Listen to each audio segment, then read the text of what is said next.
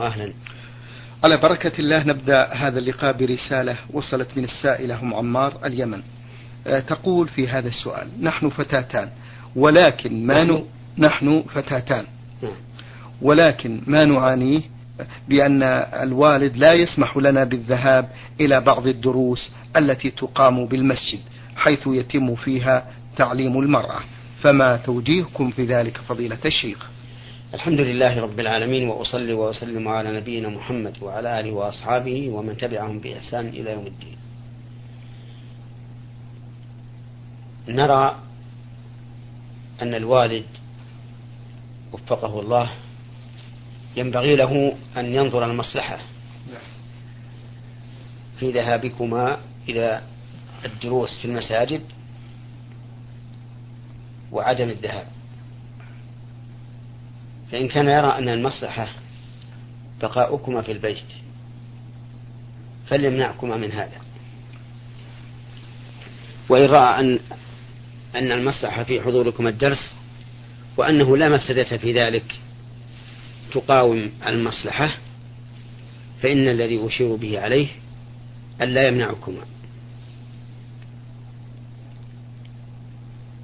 لأن نساء الصحابة كن يحضرن المسجد في عهد النبي صلى الله عليه وعلى آله وسلم ويحصل لهن من سماع المواعظ ما يحصل. لكن نحن في زمن كثر فيه الشر والفساد والسفه فلعل الوالد منعكما من الذهاب إلى المساجد لاستماع الدروس خوفا من الشر والفساد. ثم إن الله سبحانه وتعالى فتح علينا في هذا العصر فتحا مبينا وذلك بتسجيل ما يلقى من الدروس. وبإمكانكما أن تحصل على هذه المسجلات فتنتفع بها. ويغنيك ويغنيكما هذا عن الذهاب إلى المسجد مباشرة. نعم. بارك الله فيكم. تقصدون فضيلة الشيخ الوسائل الموصلة للعلم الشرعي من أشرطة وإذاعة قرآن؟ أي نعم. نعم. لكن قصدي من أشرطة بالنسبة للدروس التي تلقى عندهم في اليمن. نعم. يعني لا في الإذاعة أما الإذاعة فأمرها متيسر والحمد لله لكل أحد طيب بارك الله فيكم فضيلة الشيخ. تقول هذه السائلة هل يجوز صبغ الشعر بالسواد؟ وتذكر بأنها فتاة تقول وشعري أسود ولكنني أريد أن أجعله أسود قاتم وما حكم الميش بما يسمى بالميش؟ نعم. أما تغيير الشيب بالسواد فقد نهى عنه النبي صلى الله عليه وعلى آله وسلم وحذر منه وتوعد عليه. وأما صبغ الشيب بغير السواد من الألوان فلا بأس به ولا حرج فيه. وأما صبغ الشعر الأسود ليزداد سوادا فأخشى أن يكون من جنس الصبغ الأبيض ليكون أسود. وربما يختلف عنه فلا ينال حكمه ولكن الاحتياط أن لا تفعل المرأة أي أن لا تصبغ بالسواد الذي يجعل شعرها أسود مما كان عليه. رضا بقضاء الله وقدره وهذا من السنن التي جاءت في خلق الله عز وجل. فإن من النساء من يكون شعرها أسود قاتما ومنها من يكون دون ذلك ومنها آه، ومنهن من يكون دون ذلك ومنهن من يكون شعرها أصفر أو أشهب حسب الطبيعة التي خلقها الله عليه. نعم. بارك الله فيكم. نعود إلى رسالة السائلة أم عمار تقول آه، توجد بقالة لبيع المواد الغذائية والحلويات وأنا أعلم علم اليقين بأن هذه البقالة من مصدر حرام. فهل يجوز أن أشتري من هذه البقالة؟ وهل يصح أن أنصح عامة الناس بعدم الشراء من ذلك الدكان؟ وما الحكم إذا كان لابد من الشراء من تلك البقالة؟ جزاكم الله خيرا. لا حرج عليك أن تشتري من هذه البقالة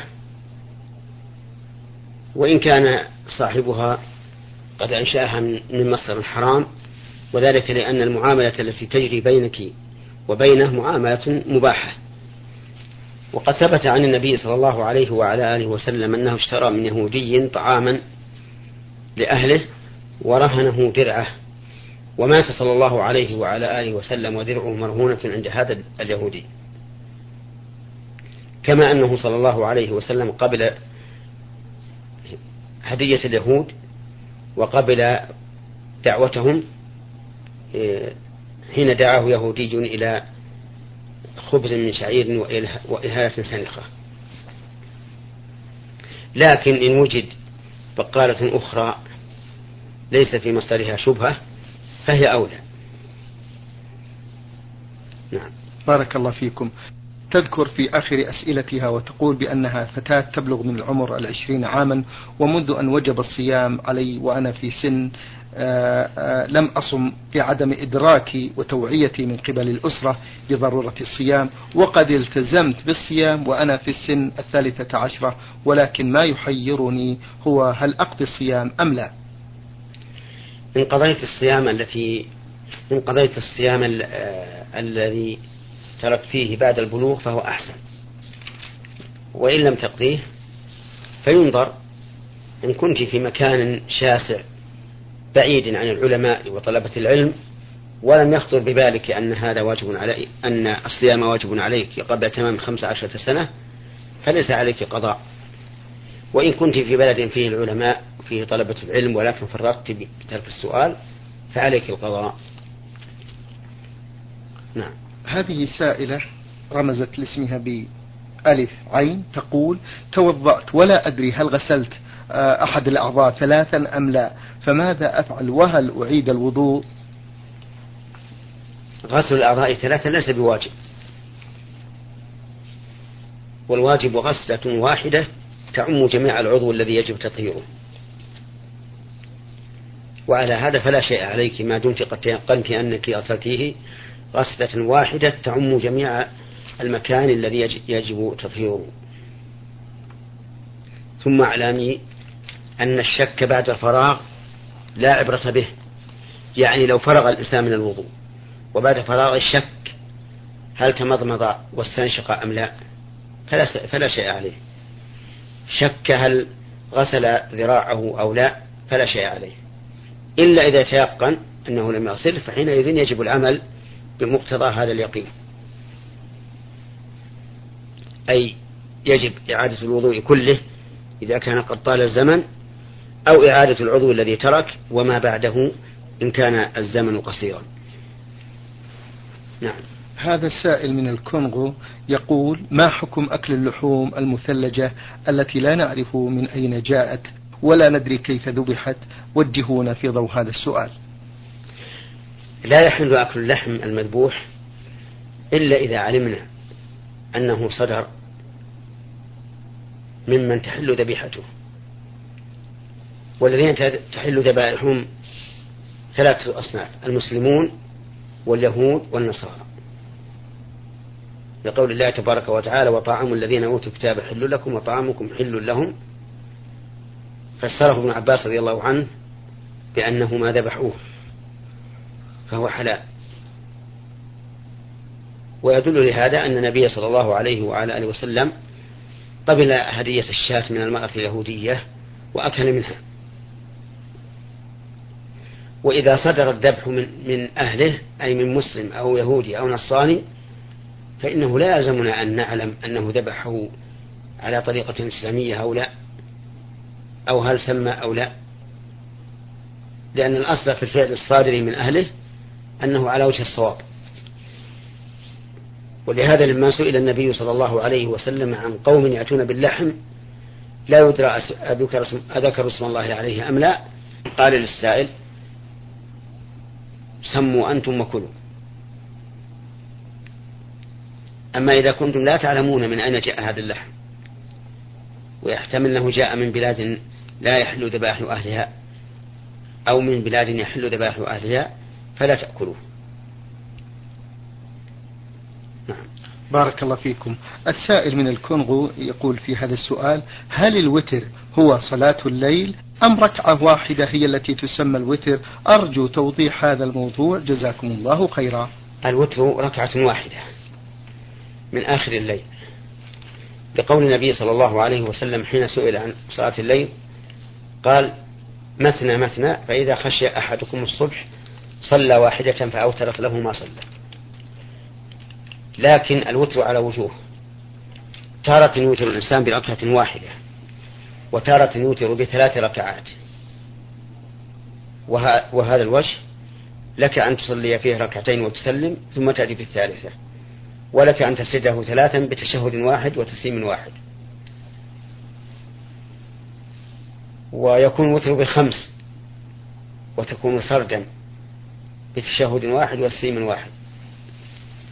ويوتر بسبع وتكون سردا كذلك كالخمس. ويوتر بتسع وتكون سردا بسلام واحد إلا أنه يجلس بعد الثامنة ويتشهد ولا يسلم ثم يصلي التاسعة. ويكون وتر بإحدى عشرة يسلم من كل ركعتين ويوتر بواحدة. نعم يسلم من كل ركعتين ويختم بواحدة. نعم. بارك الله فيكم. السائل أبو محمد يقول لدينا صندوق خيري ونحن أبناء منطقة واحدة ونجمع كل شهر مبلغا معينا من المال ويوضع عند أمين الصندوق. هل يحق لأمين الصندوق أن يأخذ من هذا المبلغ شيء إذا احتاج إليه ليسدده فيما بعد؟ لا يحل لأمين الصندوق أن يأخذ منه شيئا. ليسدده فيما بعد.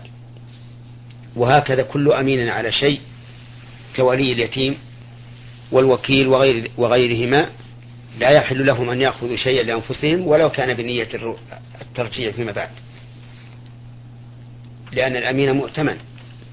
فلا يحل فلا يحل له أن يتجاوز ما اؤتمن عليه. نعم. جزاكم الله خيرا. ننتقل بعد ذلك إلى رسالة بعثت بها السائلة ألف عين تقول أنا أقوم بدراسة الفقه فما هي الكتب التي تنصحونني بقراءتها والدراسة فيها؟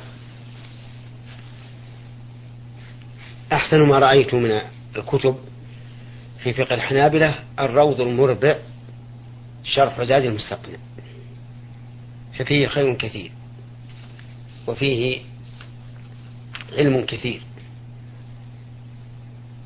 ولكني أنصح السائلة وغيرها ممن يطلب العلم بأن يكون طلبهم العلم على يد شيخ لأن ذلك أسلم من الخطر وأقرب لحصول العلم. فإن الشيخ يقرب المعلومات إلى الطالب بشرح المشكل وبيان المجمل والجمع بين الأدلة فيقل الخطأ. وأما من اعتمد على نفسه في طلب العلم وعلى الكتب التي يقرأها فإنه يخطئ كثيرا. ولا ينال, ولا ينال العلم الصحيح إلا بجهد جهيد وعمل شاق. ولهذا يقال من كان دليله كتابه غلب خطأه صوابه. وهذه الجملة وإن, وإن لم تكن صحيحة على وجه الإطلاق لكنها في الغالب أن من كان دليله كتابه غلب خطأه صوابه. نعم. بارك الله فيكم. هذه السائلة تقول تركت قراءة القرآن علما بأنني أقرأه بشكل مستمر في شهر رمضان وذلك لانشغالي فما حكم ذلك؟ لا شيء عليك. إذا كان هذا الانشغال لا تتمكن فيه من قراءة القرآن. ومن المعلوم أن المؤمن لا يمكن أن يدع قراءة القرآن. لأنه سوف يقرأ القرآن في الصلاة يقرأ الفاتحة وما تيسر ويقرأ الأوراد من الآيات الكريمة كآية الكرسي وقل هو الله أحد والمعوذتين وآخر وآيتين من آخر سورة البقرة وما أشبه ذلك. لكن مع هذا ينبغي أن تحافظ ولو على نصف جزء في اليوم وهذا أمر لا يشق. فقراءة نصف الجزء في عشر دقائق. لا لا لا, لا تشغل الإنسان شغلا كثيرا. فلتستعن بالله عز وجل ولتحافظ على ورد معين تقرأه كل يوم ولو عند النوم؟ نعم. جزاكم الله خيرا. ننتقل بعد ذلك إلى رسالة آه، المستمع من السودان يقول في هذا السؤال خطبت لي والدتي فتاة لكي أتزوجها وقد رفضت هذه المخطوبة لبعض الأسباب الخاصة بنفسي ولكن والدتي أصرت وزعلت مني وأنا قد أصريت وحلفت بأن لا أتزوج بهذه الفتاة لأسباب خاصة. فهل أكون بهذا عاقا لوالدتي؟ لا تكون عاقا لوالدتك إذا لم تطعها في نكاح امرأة لا ترابها لأن هذا من الأمور الخاصة. فكما أنها لو, لو عينت لك طعام معينا تأكله وأنت لا تشتهيه ثم عصيتها لذلك فلا إثم عليك ولا تعد عاقا ثم إن ثم إني أنصح هذه الأم ومن شابهها بأن لا تجبر ابنها على تزوجه ما لا ما لا ما لا, ما لا يحب لأن العاقبة ستكون وخيمة إلا أن يشاء الله. وهذه الأمور لا ينبغي لأحد أن يتدخل فيها. كل إنسان بصيرة على نفسه فيها.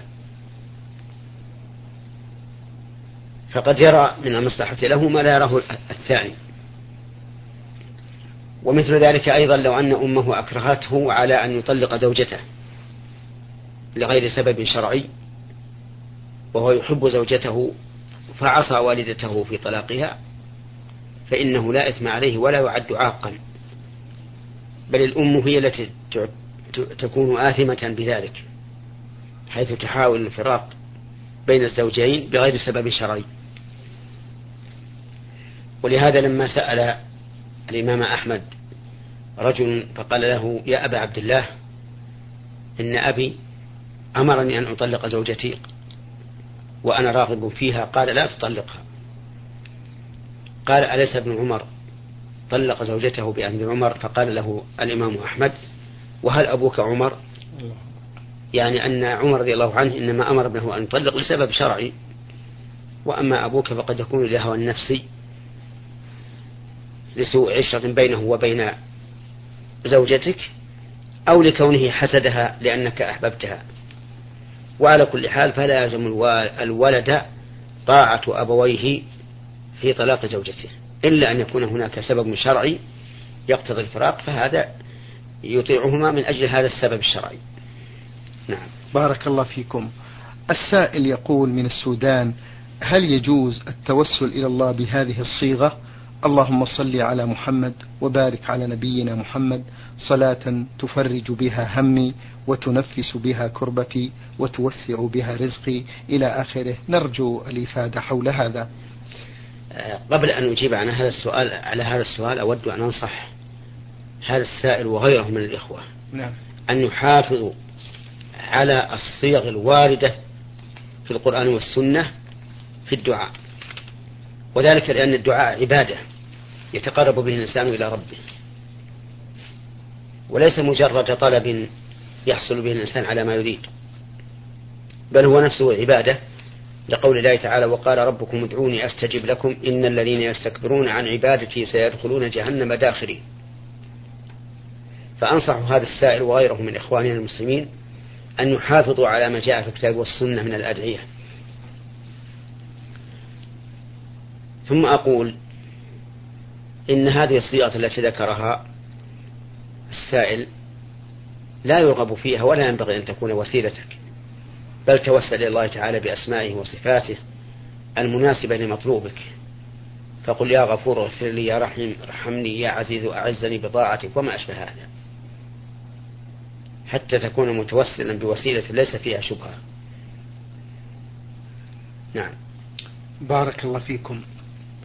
هذا السائل الذي رمز لاسمه بميم عين ميم يقول نحن عدد من الإخوة ولنا أختان ووالدنا رحمه الله قبل وفاته خصص لثلاثة من إخوتنا وكتب لهم خمسة أفدنة باسمه وهو يجهل الحكم الشرعي في ذلك. فإذا ارتضينا نحن ذلك فهل على والدنا إثم؟ وإذا كان كذلك فكيف نبرئ ذمة والدنا؟ وإذا لم يقبل شخص منا فما العمل مأجورين أما الوالد حيث كتب لهم ما كتب من الأفدنة جاهلا بذلك فلا شيء عليه. وبناء على هذا فإذا أجاز بقية الإخوة ما كتب والدهم لإخوتهم فلا حرج. وهم بذلك مأجورون مثابون عند الله عز وجل. لما في ذلك من موافقة أبيهم فيما يهوى ويريد ولما في ذلك من سد باب النزاع والعداوة والبغضاء بينهم وبين إخوتهم. وأما إذا كان الوالد يعلم أن ذلك حرام ولا أظنه إن شاء الله يعلم أن ذلك حرام ويتجاسر عليه.